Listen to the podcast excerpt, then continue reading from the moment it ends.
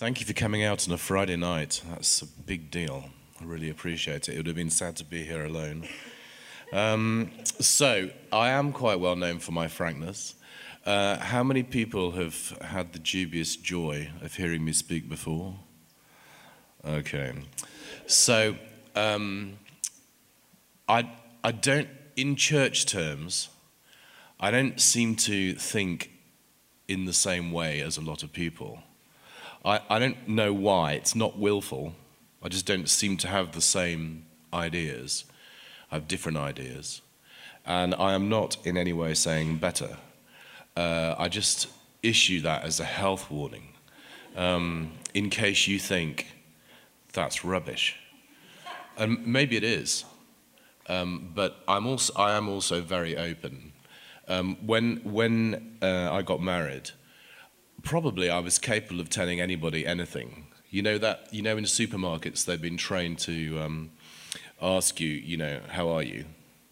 Well, they never used to do that, of course, but now they do. And I do feel the need to answer the question, which really isn't what they're looking for at all. But I can't, I can't sort of stop myself. I used to tell complete strangers everything. And uh, that's because I grew up in a family which talked about absolutely everything. And my wife couldn't have come from a more um, different family a much more normal English family. So, um, who knows really uh, how it, this will come out? I'm a bit anxious about tonight. I'm not anxious about the rest of it. The rest of it's normal. So, tomorrow is the ministry of Jesus, uh, another look at how Jesus did what he did.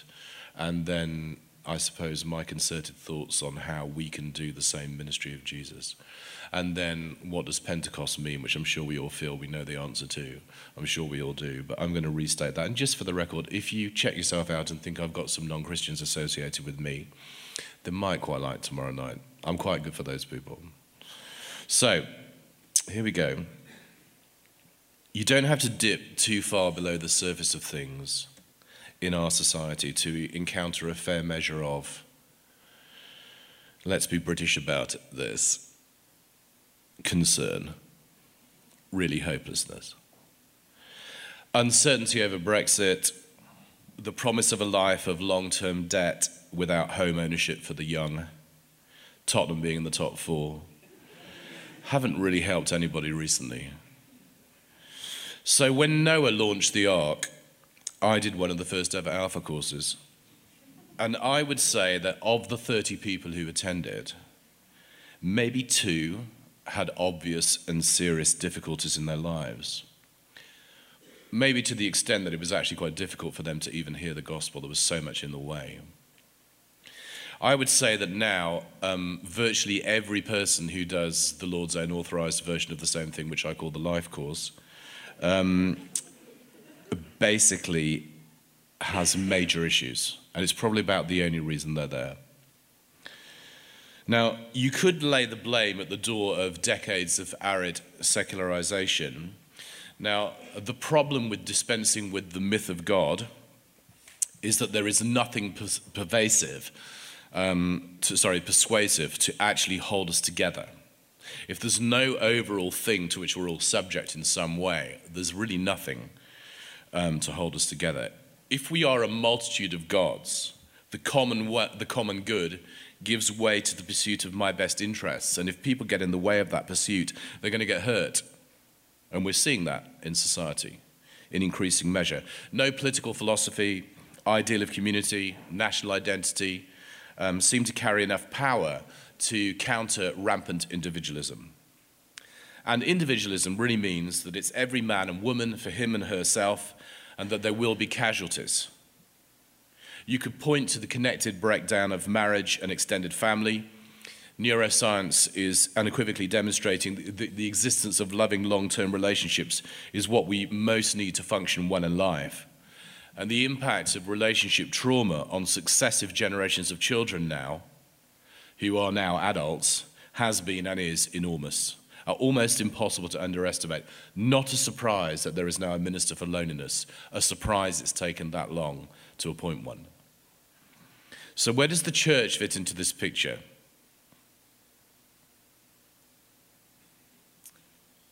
It'll be okay. When I first started evangelizing people in this country, I was, I was an atheist. I became an atheist because of my experience of the Church of England, plus um, having the formal Church of England, plus doing religious studies O level. I'm delighted that O levels have come back in because I don't have to retranslate that now, O level. So basically, I did religious studies O level, which was a crash course in liberal theology, which explained how Jesus didn't do miracles because you couldn't possibly believe in miracles in the age of electric light bulbs, to quote Rudolf Bultmann, a leading liberal German theologian. And basically, therefore, what we were looking for for a very, very long time in theology was the real Jesus. Clearly, it wasn't the one of miracles, signs, and wonders because, as we know, those things do not happen. So we have to get rid of those, that layer of myth, and find the real guy.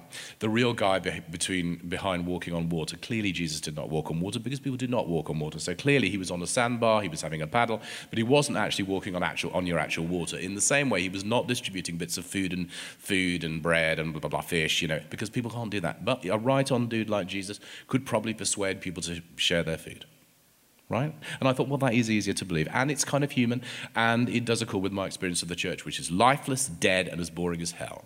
So basically, you put those two things together, and basically, clearly, this is a myth. So Jesus died on a cross, obviously, a failed hero.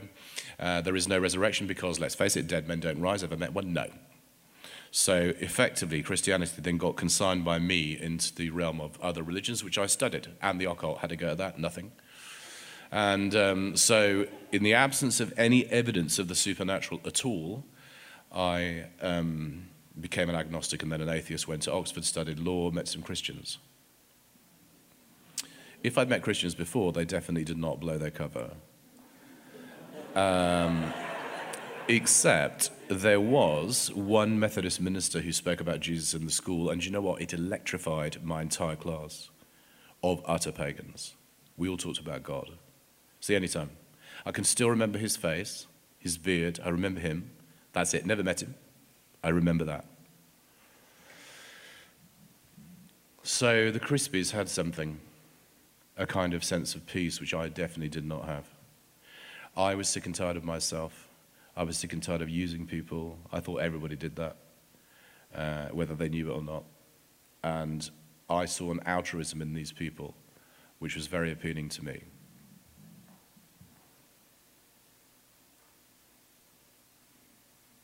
I think that's enough for now of my story when I first started evangelizing, having gone from naught to 90 because I had an encounter with Jesus at a Billy Graham rally. Basically, Billy Graham was speaking in the Oxford Town Hall on a video relay link, and a friend took me. And uh, Billy said, you know, if you want to become a Christian in his usual, completely undramatic, contradicting every single rule of public speaking kind of a way, um, if you want to come to the front, please come to the front you want to become a Christian? And I thought, I'm definitely not doing that. And I had to hold my chair because a power was moving me to the front. So I just held on, gritted my teeth, fought the power off, went home with my friend. We had an argument. And I think he must have been uncomfortable with that being a Christian and all. And so he suggested that we should pray together. And that was really embarrassing. I mean, what do you, what do you say? Do you like to pray together? Not really. And I prayed with my mum up until the age of about five. You know, God bless Daddy and the rabbits. But anyway, so I didn't know, for whatever reason, I couldn't say no. So we sat in my room and he prayed something out loud, and then the presence which I'd experienced in this room completely filled me from my head to my feet. I was absolutely overwhelmed with being loved and known as I was. I shook. I spoke in tongues. He did not speak in tongues. He was conservative evangelical. It was all shocking for everybody involved. And basically, um, basically, but then the most amazing thing really was not that. It was the, the complete change in me. I, I just wanted to read the Bible. I just couldn't put it down. It was like the best book ever written. Just give me the Bible. I was studying law, which was like hell. And basically, light relief was I just want the Bible. Just give me the Bible. And, and the only thing that was better than the Bible was praying. Let's just pray for hours and hours. I felt like a starving person who'd found food, and this just went on. Found a real church like this, walked into it, could not stop crying, didn't feel happy or sad, just couldn't push them back in. It was an overwhelming wham bam experience. And I wanted to talk about my faith. And really, I only did ordination training so that I could do theology, so I could preach the gospel. I was never going to lead a church. I, I only led a church because of an absolutely disastrous decision made by a church. So, just in case you've experienced massive church pain, I'm going to trump you, top it, and double it. So, basically, and yeah, I'm still doing the thing. In fact, I lead one of them. I think it's God's sick joke. Um, so, basically, where does the church fit into this picture? When I started evangelizing people in this country, most of them had, had had a relationship of a kind with the church. It was a bad relationship, but it was a relationship nonetheless. Now, I would say most people have no relationship with us, and that means that by the time they get to us, if they get to us at all, we are a last resort, and they have already exhausted other options, hence a considerable degree of damage by the time they actually arrive. I just remember one one life course group, week one. I'm just imagine sitting in the Christian circle, and they're not even Christians. We're in a circle anyway. And so basically, would you like to say why you're here, who you are, what you do? You know, keep it light. And um, basically, Buddhist on my right comes out with a straight face are, you know, so my, my father died, my mother abandoned me and my sister. I was eight, she was six. We lived in a forest. I was sexually abused repeatedly, and basically, but I managed to protect my sister. And to cut a very long story short, and it was a very long, this is an opening sentence I will help you, but you will never help me. I mean, like,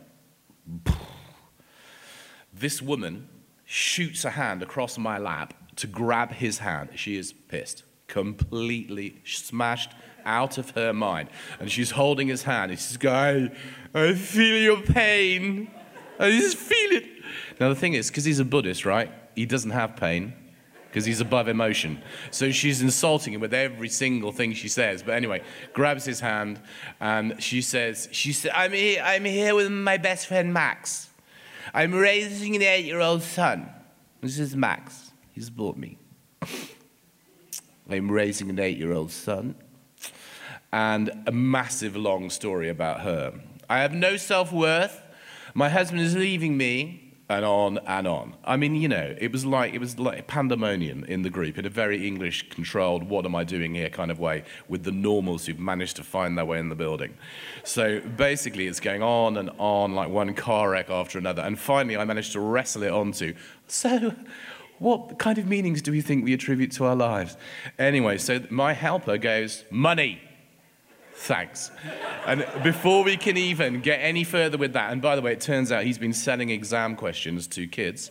Uh, he's a teacher, didn't know that. And then basically, before we can get any further with that at all, this woman's back in. Are you saying there isn't a supernatural dimension to life? Here's my best friend Max. I'm raising an eight year old son. And he speaks to his dead grandparents every day. And he has never met them. And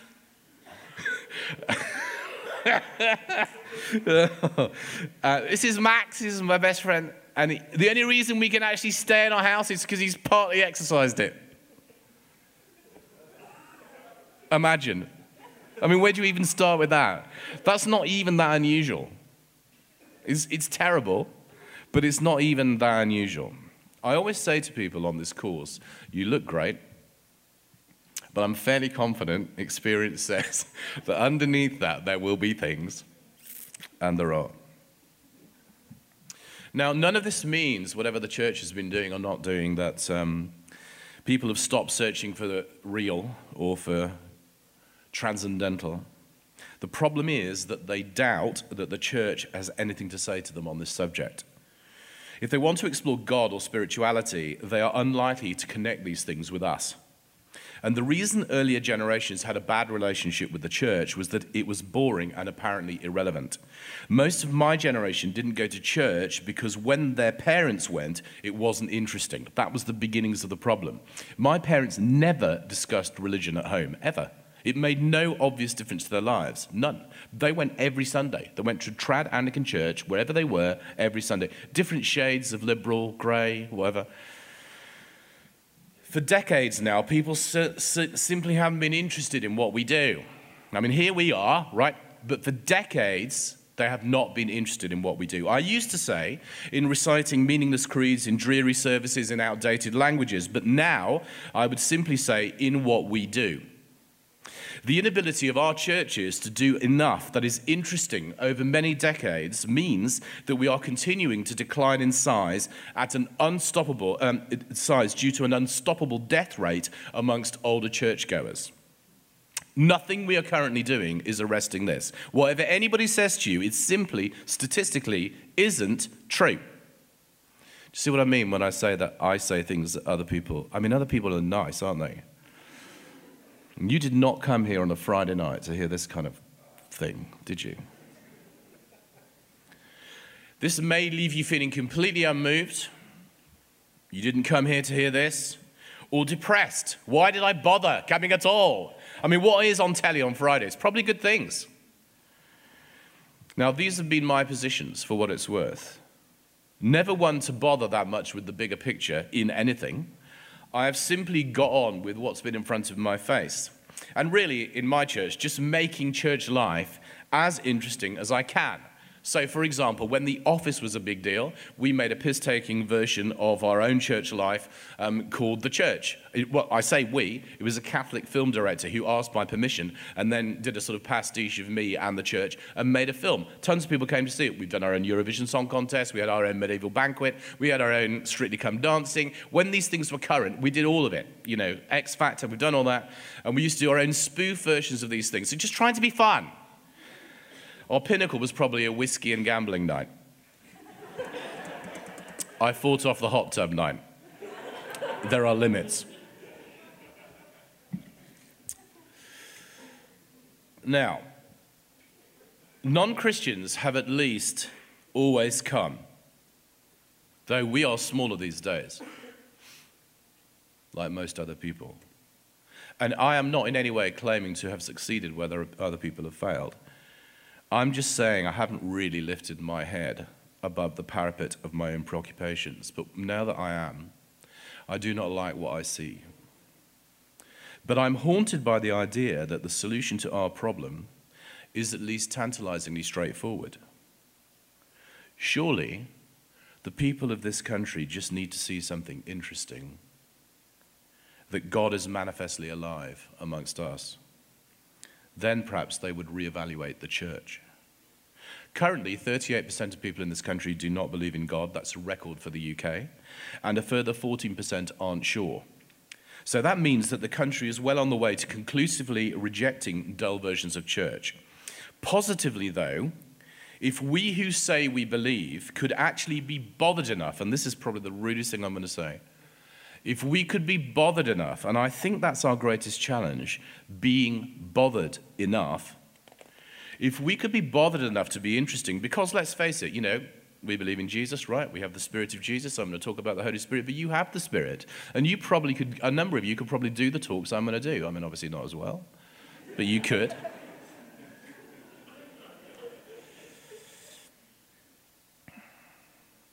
So if we could get together and be bothered enough to be who we actually are, I believe they will think again.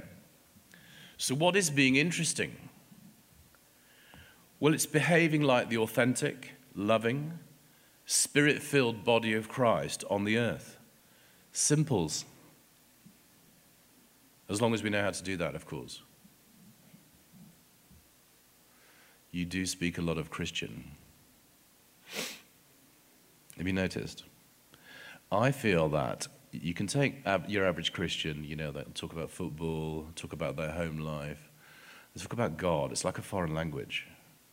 And I worry about Christian language. So I think it's a bit killing to the soul. So we come in and we get Christianed. I like my worship leader to say things like, Could you sing a bit more loudly? Um, I think we should sing that again. I don't really like the Christian stuff because we are human beings made in the image of God, and I think it's easier for us to speak to human beings as though they're human beings, keeping Christian content to a minimum. Obviously, we do need to say some Christian words. I'm going to accept that. Words like Jesus. But can we actually try and say what we feel and mean? rather than just coating everything with a sort of Christian gloss that's like glue to the ears and the heart, I think. Because the truth is, you know, you come in here tonight with all kinds of things going on, haven't you? Because you're a person like me. I've got all kinds of things going on in my life.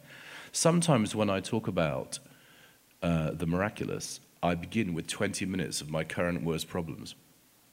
Thank God I'm not doing that tonight. And after a while, you know, people are thinking, what are you doing? Well, what I'm doing is I'm showing that if God can use an idiot like me to do these things, you stand quite a good chance. So let's go back to the beginning. The call of Jesus to his first disciples was absolute. They had to deny themselves, take up their cross, and follow him. And so we're just kind of stumbling at the first hurdle. Deny yourself, take up your cross, and follow him. No turning back. Matthew 16, verse 24. And Jesus' commitment in return was absolute. He gave his life for them on the cross. He promised them the gift of his spirit, John 14, 26. Now, I'm just going to ask you a series of questions. Without these two supreme gifts of God's grace, do you think their discipleship would have been hopeless and disastrous? Sorry? Without the cross and the Spirit, do you actually think it would be disastrous, their discipleship? When the Spirit came on the disciples at Pentecost, Acts 2, verses 1 to 4, you'll be very familiar with this, nothing could stop them. I mean, this is not a nice thing, Pentecost. This is like you're minding your own business and you look around and your friends' heads are burning. And then you realize your head is also burning. And meanwhile, there is a ferocious storm in the house. No wonder they got out of there. It's not comfortable in the room. They need to get out to save themselves. Tongues of fire came and separated and rested. See what I mean? It's killing to the soul. Get so familiar with these things.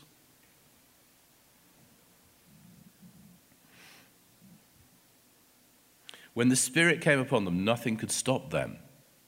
Despite threats, imprisonments, beatings, killings, their enraged opponents had to acknowledge that these timid, ordinary people had turned the world upside down. Do you believe that?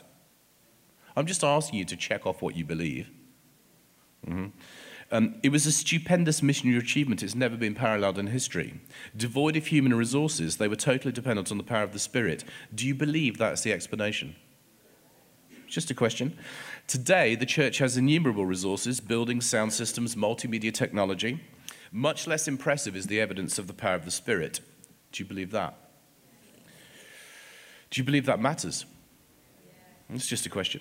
The vast majority of people who come to faith come across Christianity as children. Did you know that?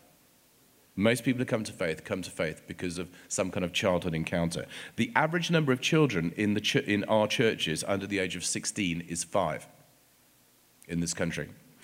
Do you remember the decade of evangelism? Uh, how many alphas have we done? Just a matter of interest. At best, these have slightly arrested our decline. Can you see what this means? Can you see what this means? Friday night, Cheltenham. Can you see the crisis that we are in? It's quite a problem, isn't it? Or am I alone? I mean, I could just get on with just doing my own church. Do you know what I mean? It's not my thing coming and speaking to other people about this kind of thing. I am uncomfortable. I'm only doing it because I think God wants me to, otherwise, I wouldn't be bothering. What can we do if we can be bothered enough? Well, I think we should start with the realization that we are actually in a crisis. I don't think people take crisis measures unless they believe they're in one.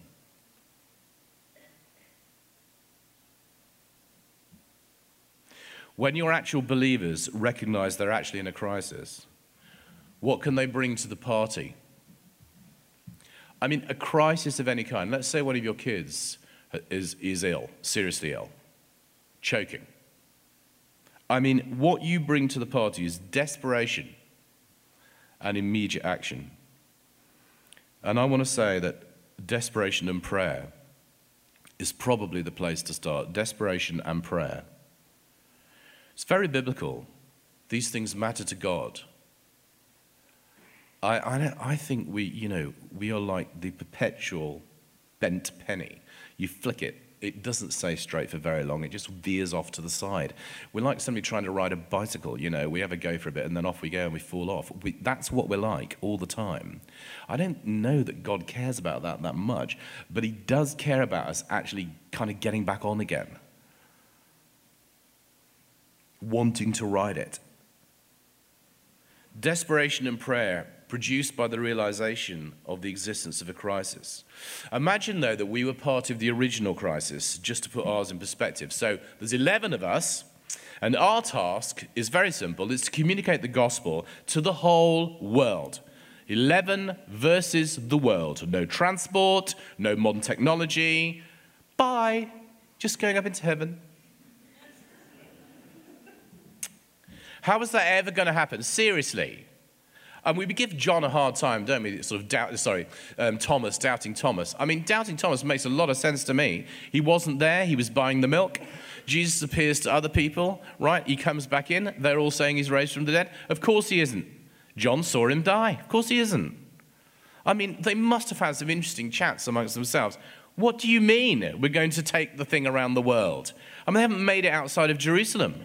They didn't really make it in Jerusalem, did they? I mean, it's quite a challenge. In the closing hours of his ministry, Jesus spoke several times about the coming of the Holy Spirit in John 14, 16, and 17, 25, and 26. He calls the Holy Spirit a counselor, a comfort, an advocate, one coming alongside who would be with the disciples forever. All that Jesus had been to them during these three short years of his ministry, the Spirit would be to them always and everywhere they went. He would guide and teach, encourage and rebuke, strengthen and empower. He would be the Spirit of truth, not received or understood by the world, but forever dwelling in all those who follow Jesus. He teach them all things, bring to remembrance all that Jesus had said to them. Do you believe that such spirit empowerment was only necessary for Jesus and his first disciples? No. Right? I've never been able to follow the logic of this argument that some people try to make. But I have to say, if we were to judge by what most churches do and by what most churches do not do, we could only conclude that, the, that spirit empowerment is believed to be, at best, an optional extra, something that's nice for some people. Right? I, on the other hand, had a dramatic encounter with the Spirit, so it's impossible for me to imagine spiritless Christianity. Let's face it, the Spirit is the mode in which we do everything Christian. Nobody comes to Jesus except by the Spirit. Nobody's changed apart from by the Spirit. Nobody understands the Bible except by the Spirit. Nobody prays without the Spirit. Nobody's gifted without the Spirit. Nobody does anything that's worthwhile in the church without the Spirit. So, where's the demonstration that we give a flying monkeys about the Spirit? Seriously. Where's the demonstration of that? If I had to force you to show me the evidence that you were somebody who was totally dependent on the Spirit, where would it be? I'm not saying you couldn't. I'm absolutely confident some of you could out demonstrate me. That would be fine. I'd like to be out demonstrated. Show me the evidence. Show me the money.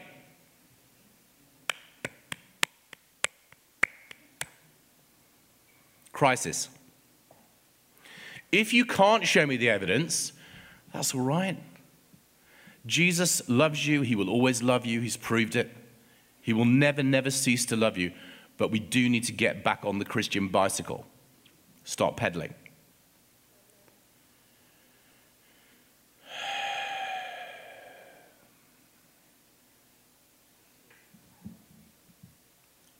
I've always seen demonstrations of the power of the Spirit. It's because of, by God's grace, it's how I was, I was initiated into the thingy. So, after I became a Christian, I was taught by Pentecostals. I am not a Pentecostal. I do not like Pentecostalism.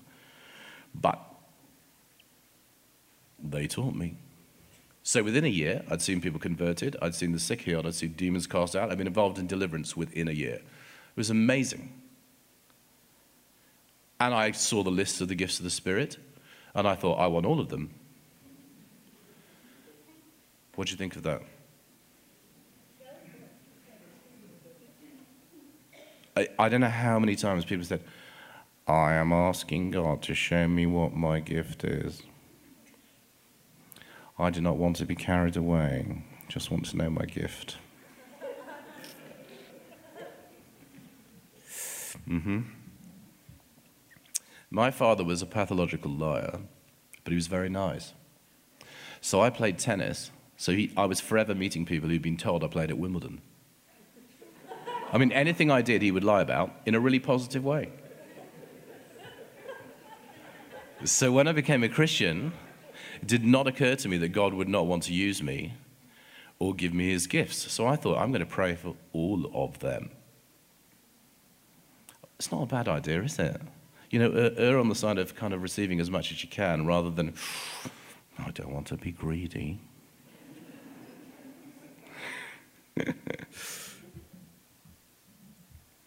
so I'm just going to draw very brief attention to four aspects of the Spirit's work. You know, when people say that, they're lying, blimey. Yep, I'm just going to speed up. Four things spiritual birth. Just check, check, check. Spiritual birth.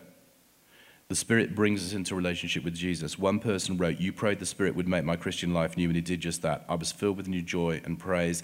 I saw praise and love on every page in the Bible. Now I didn't know about Jesus, I knew Him. So basically, it's about currently now knowing Jesus, not knowing about Him. When was the last time you think God spoke to you or moved in your life? I'm not talking about years ago, I mean now. What's happening now? The Spirit makes the, intellect, the difference between an intellectual formal knowing and a personal experiential knowing that has to go on and on, on and on all the time. Without the work of the Spirit, there's no current encounter with Jesus. If people are in church anyway and this, this isn't going on, it's because they're religious. Quite simply, however, Christians cannot be religious because Christianity is not a religion. It's the offer of a long term loving relationship with God who made us, and the existence of that relationship is crucial to our well being in life. I suggest that if we can be bothered to talk about this relationship to a relationally impoverished culture, we will have something interesting to say. And by the way, we're well past the time when evangelism isn't my thing. Evangelism isn't my thing. If evangelism isn't all of our thing, we're not going to exist in 15 years. So it needs to become all. What do you think of the 11? Do you think they're all evangelists? I sincerely doubt it. They are, they are though. Jesus is their mother now, and they're all signed up for evangelism.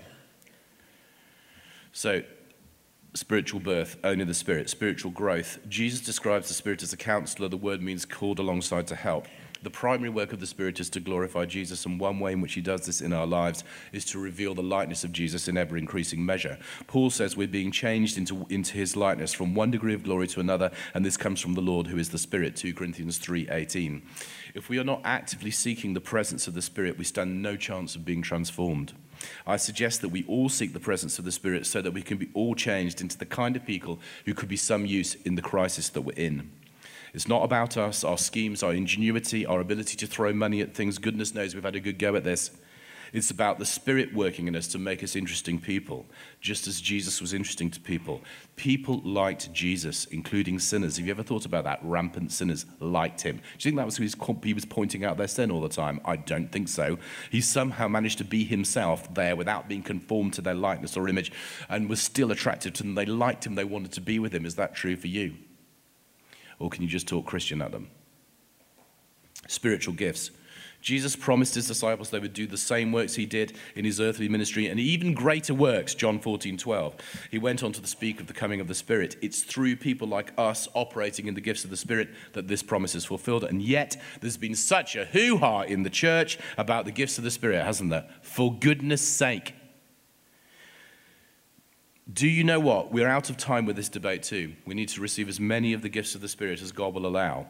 Jesus advanced the kingdom of God through signs and wonders, so did the apostles. Do you think that has no implications for how we might advance the kingdom of God today? Of course it does. Demonstrations of the power of the Spirit are interesting to people because they point to the reality of a God who is alive. They're not the only things that do. Showing love to people, radical expressions of love to people in need is crucial as well. But signs and wonders take some beating. On my last life course weekend, I deliberately spoke about the Gadarene demoniac, that well known passage about the Spirit. Why? Because there were two people who were demonized out of their minds. And I knew they were going to kick off when the ministry started. So I thought I'll just prepare people for this. And they did. There were screaming abdabs. People were being released of all kinds of stuff. I haven't got time to go into the details. It was quite funny, but and also obviously very spiritual. But the thing is, is, I don't think many people emerged from the room doubting the existence of God, though there were a lot of non Christians there, because I had prepared them and they saw it happen. There are too many stories to question the reality of the power of the Spirit at work today.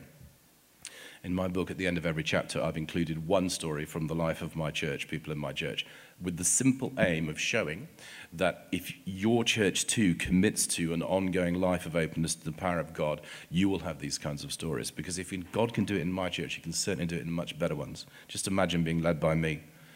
Now, there've certainly been abuses and poor models, but undeniably, the Spirit continues to give us gifts so that we can bear fruit in our ministries and advance the kingdom of God. If we are not doing what Paul tells us to do, which is earnestly desire the gifts of the Spirit, that means you are really hungry. Food is there, but you cannot eat it because there's a queue. You earnestly desire it. You are dribbling, you're salivating, you want the food. That's what it means to earnestly desire. It doesn't mean, well, I'll have it if I really have to, but I don't want to speak in tongues, or whatever it is.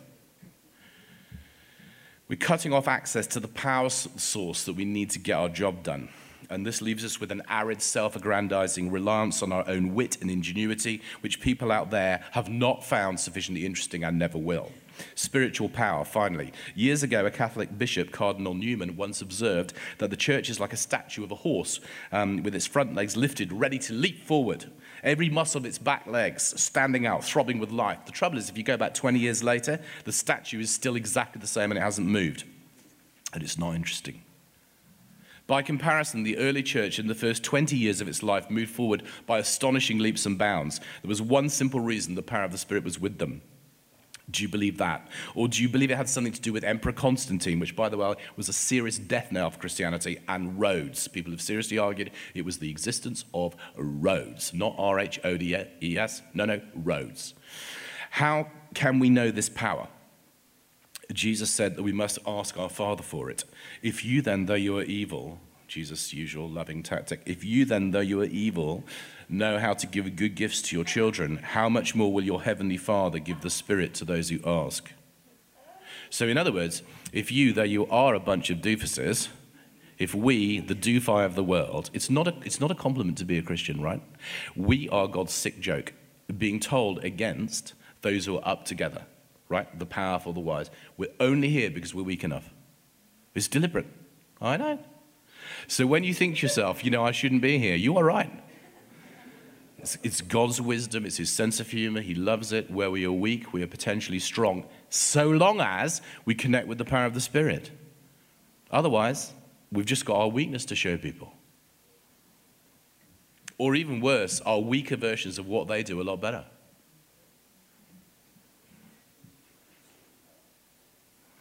If we're not seeking the power of the Spirit, we don't really have a church. Only vicar or committee control in the service of our interests, petty concerns, which have been shown to be uninteresting. We have to have any caution button about the Spirit surgically removed. Otherwise, we shall simply make it business as usual and continue to be of very little interest. Uh, my friend James um, told me a story about his father who's coming tomorrow because he loves praying for people. He doesn't live here. Um, and for years, he used to sit at, the, sit at the back of the church reading a newspaper, very obviously, so that everybody knew he was not, repeat, not paying attention. And then one day he experienced the power of the Spirit, and he could be relied upon to sit with a stinking homeless person that nobody else would go anywhere near until the guy came to faith. So previously, prior to the experience of the Spirit, of no use to the mission of God. Once he's filled with the Spirit, more use than most people. Do you see that? It's really simple. It's the power of the Spirit or not the power of the Spirit. Do you effectively know little about the work of the Spirit? I doubt it, actually. Or you, you wouldn't be here. Do you know more about the Father and the Son? I doubt it. I imagine you're here because you are interested in the Holy Spirit. Paul specifically tells us not to be ignorant about the work of the Spirit. Have you had bad experiences at the hands of charismatics? Still going to bet I can top yours and double it. You have to get over it. You just have to get over it, guys. You're adults. Put it behind you. The proper response to poor use and theology is not disuse, it's correct use and theology. We can't afford to have you on the sidelines. Have you ever come forward for prayer?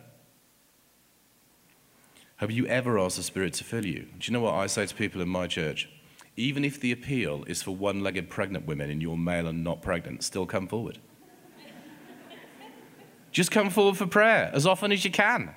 I mean, once you've done it, right? It's easy.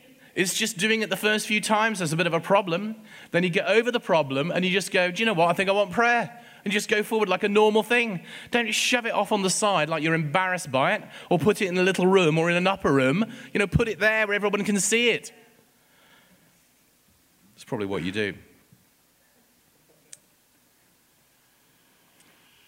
Has it been a long or weary time since somebody prayed for you? I'm sure some of you are professional charismatics have been here forever been in this church forever, which is a reputation for being open to the power of God and seen God move in power. I know.